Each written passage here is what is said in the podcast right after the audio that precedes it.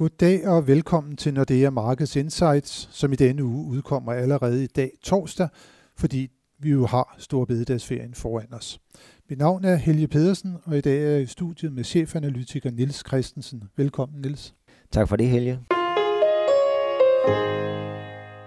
Det har været en uge, hvor stigende oliepriser og højere amerikanske renter har været i fokus på de finansielle markeder. Samtidig er dollaren igen begyndt at vise lidt tænder og handler aktuelt på det højeste niveau over for euroen siden begyndelsen af året. Også den svenske krone har været i fokus. Den er kommet under pres igen og er faktisk nu på det laveste niveau siden slutningen af 2009 over for den danske krone. Og Niels, du er jo vores øh, valutaekspert. Hvad er det egentlig, der driver den svenske krone så svag for tiden? Ja, helt aktuelt her i den forløbende uge, der har vi haft nyt fra Rigsbanken, det seneste rentemøde, hvor signalerne var lidt mere duagtige, end markedet havde forventet. Og det hænger sammen med forventningerne, Rigsbanken har til, hvornår der kommer en renteforhøjelse i Sverige.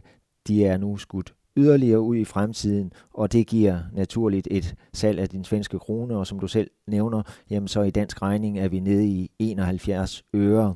Det er egentlig lidt paradoxalt, at Rigsbanken ikke allerede nu begynder at hæve renten for, om der er et land, hvor der er inflation, er sådan på centralbankens niveau, så er det i Sverige med 2% inflation, men Rigsbanken er fortsat rigtig bekymret for boligmarkedet i Sverige. Der er fortsat store prisfald på boliger i Sverige, og det er det, Rigsbanken, eller det, det der afholder Rigsbanken for at hæve renten. Jeg ønsker ikke at hæve renten og så puste endnu mere til de faldende boligpriser. Så derfor er markedet negativ på den svenske krone og har været det gennem længere tid. Mm. Nu nævner du det her med, at Rigsbanken var sådan mere duagtig end hvad de har været tidligere, og hvad var det, de nu selv venter først, at den første rentestigning kommer i, i fjerde kvartal. Øh, men vi har jo igennem en stykke tid sagt, at øh, jamen, det kommer til måske at vare endnu længere tid, og vi har lige udgivet vores nye øh, Economic Outlook, hvor at vi faktisk forventer, at Rigsbanken først kommer til at sætte renten op en gang inden i næste år, måske endda mod slutningen af 2019. Øh, hvis man så parer det øh, med, med Riksbankens udmeldinger, så er der vel en risiko for, at den svenske krone øh, kan fortsætte med at komme under pres i takt med, at Riksbanken måske øh, bliver endnu mere realistiske på, hvordan det, det står til i svensk økonomi. Ja, det er rigtigt. Øh, vi fokuserer meget på inflationen, øh, og det vi føler, vi kan se, det er, at inflationen har toppet i Sverige, og hen over sommeren og efteråret kommer til at falde lidt tilbage og faldende inflation, det giver jo ikke lige frem centralbanken ammunition til at hæve renten. Så derfor har vi lagt mere skal man sige, afventende øh, forventning til, hvornår der bliver behov for en renteforhøjelse i Sverige, og som du selv nævner, jamen så ser vi ind i 2019, før vi forventer, at der kommer en, en renteforhøjelse. Man må så sige, presset på den svenske krone. Der er indpriset rigtig meget negativt øh, på de nuværende niveauer, og vi har også set på det seneste, at faldet, om jeg så må sige, er aftaget en lille smule. Den anden faktor, som er vigtig for den svenske krone, jamen det er risikoaversion. Øh, og den er sådan lidt halvlunken for tiden. Vi har ikke yderligere spænding på det geopolitiske, heldigvis vil jeg sige hvad hedder risikoen eller eskalering af handelskrig, jamen det er sådan glædet lidt tilbage. Så det er som om, at det i hvert fald ikke lige presser den svenske krone allermest i øjeblikket. På sigt, en sværere svensk krone, det bør også give lidt højere inflation i Sverige. Øh, men for nuværende, så er det mere det nedadgående pres, der er størst på inflation i Sverige, og derfor lange udsigter til en renteforhøjelse. Hvor er det så, vi egentlig tror, at den svenske krone den skal bevæge sig henover for den danske?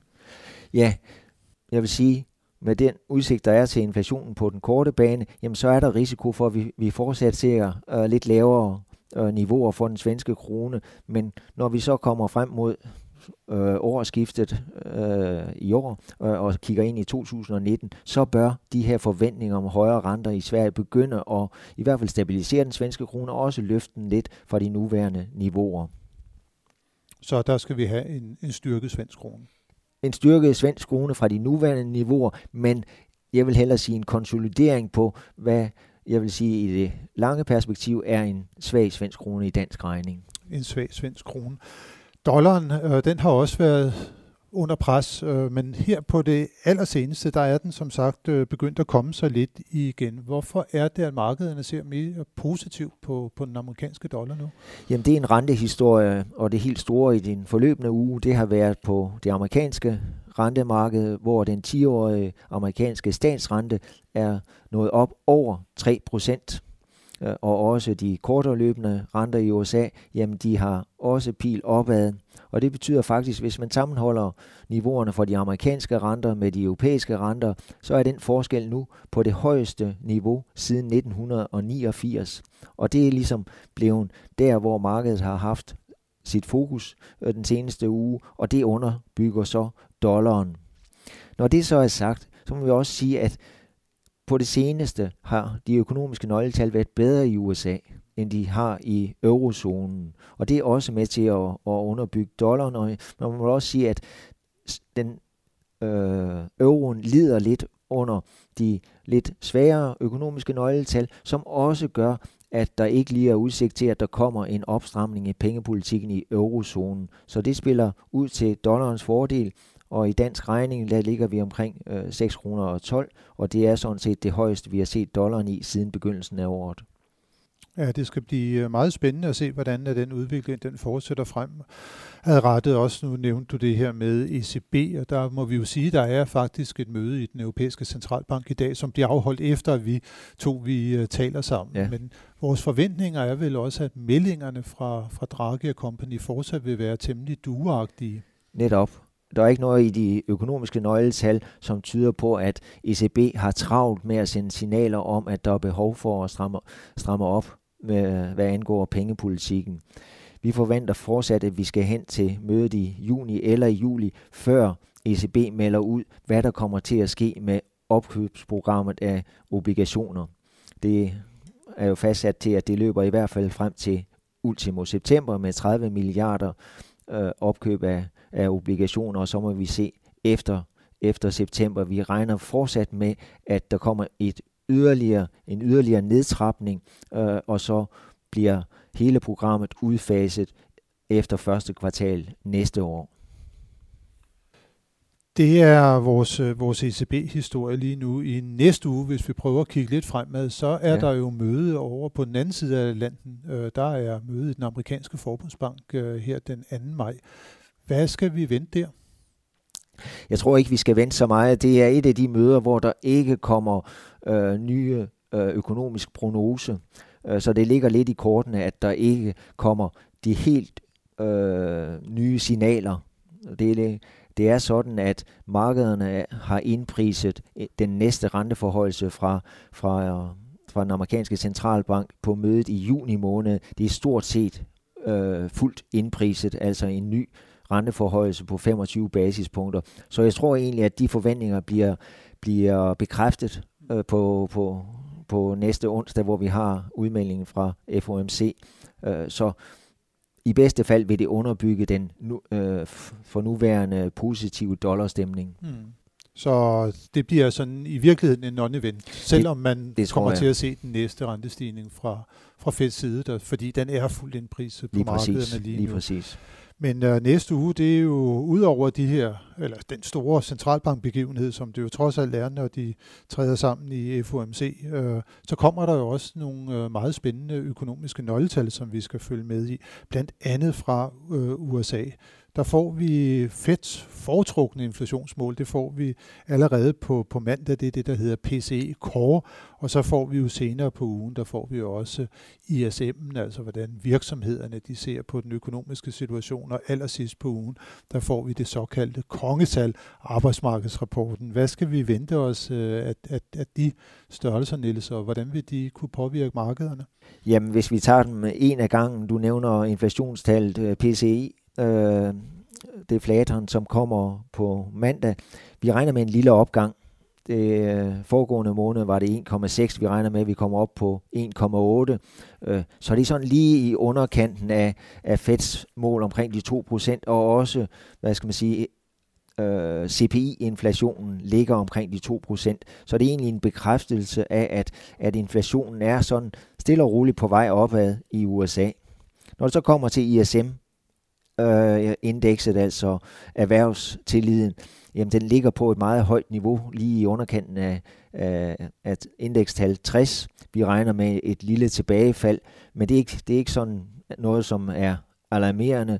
Det er sådan set måske mere en korrektion end egentlig udtryk for, at udsigterne til aktiviteten er på retræten. Så fornuftig erhvervstillid, man må sige, egentlig ikke bare fornuftig, men på et forbavsende højt niveau på det her tidspunkt i konjunkturcyklen i USA. Og så nævnte du selv det, vi er begyndt at kalde kongetallet, altså den månedlige jobrapport, som kommer på næste fredag. Og ja, vi har jo altid fokus på selve jobskabelsen, altså det vi på engelsk kalder payroll-tallet, øh, som kommer til at ligge omkring de 200.000. Øh, og hvis alt går vel med arbejdsstyrkelsen, så kunne det måske godt udmyndte sig i et yderligere lille fald i arbejdsløshedsprocenten øh, fra 4,1 til ned til 4,0.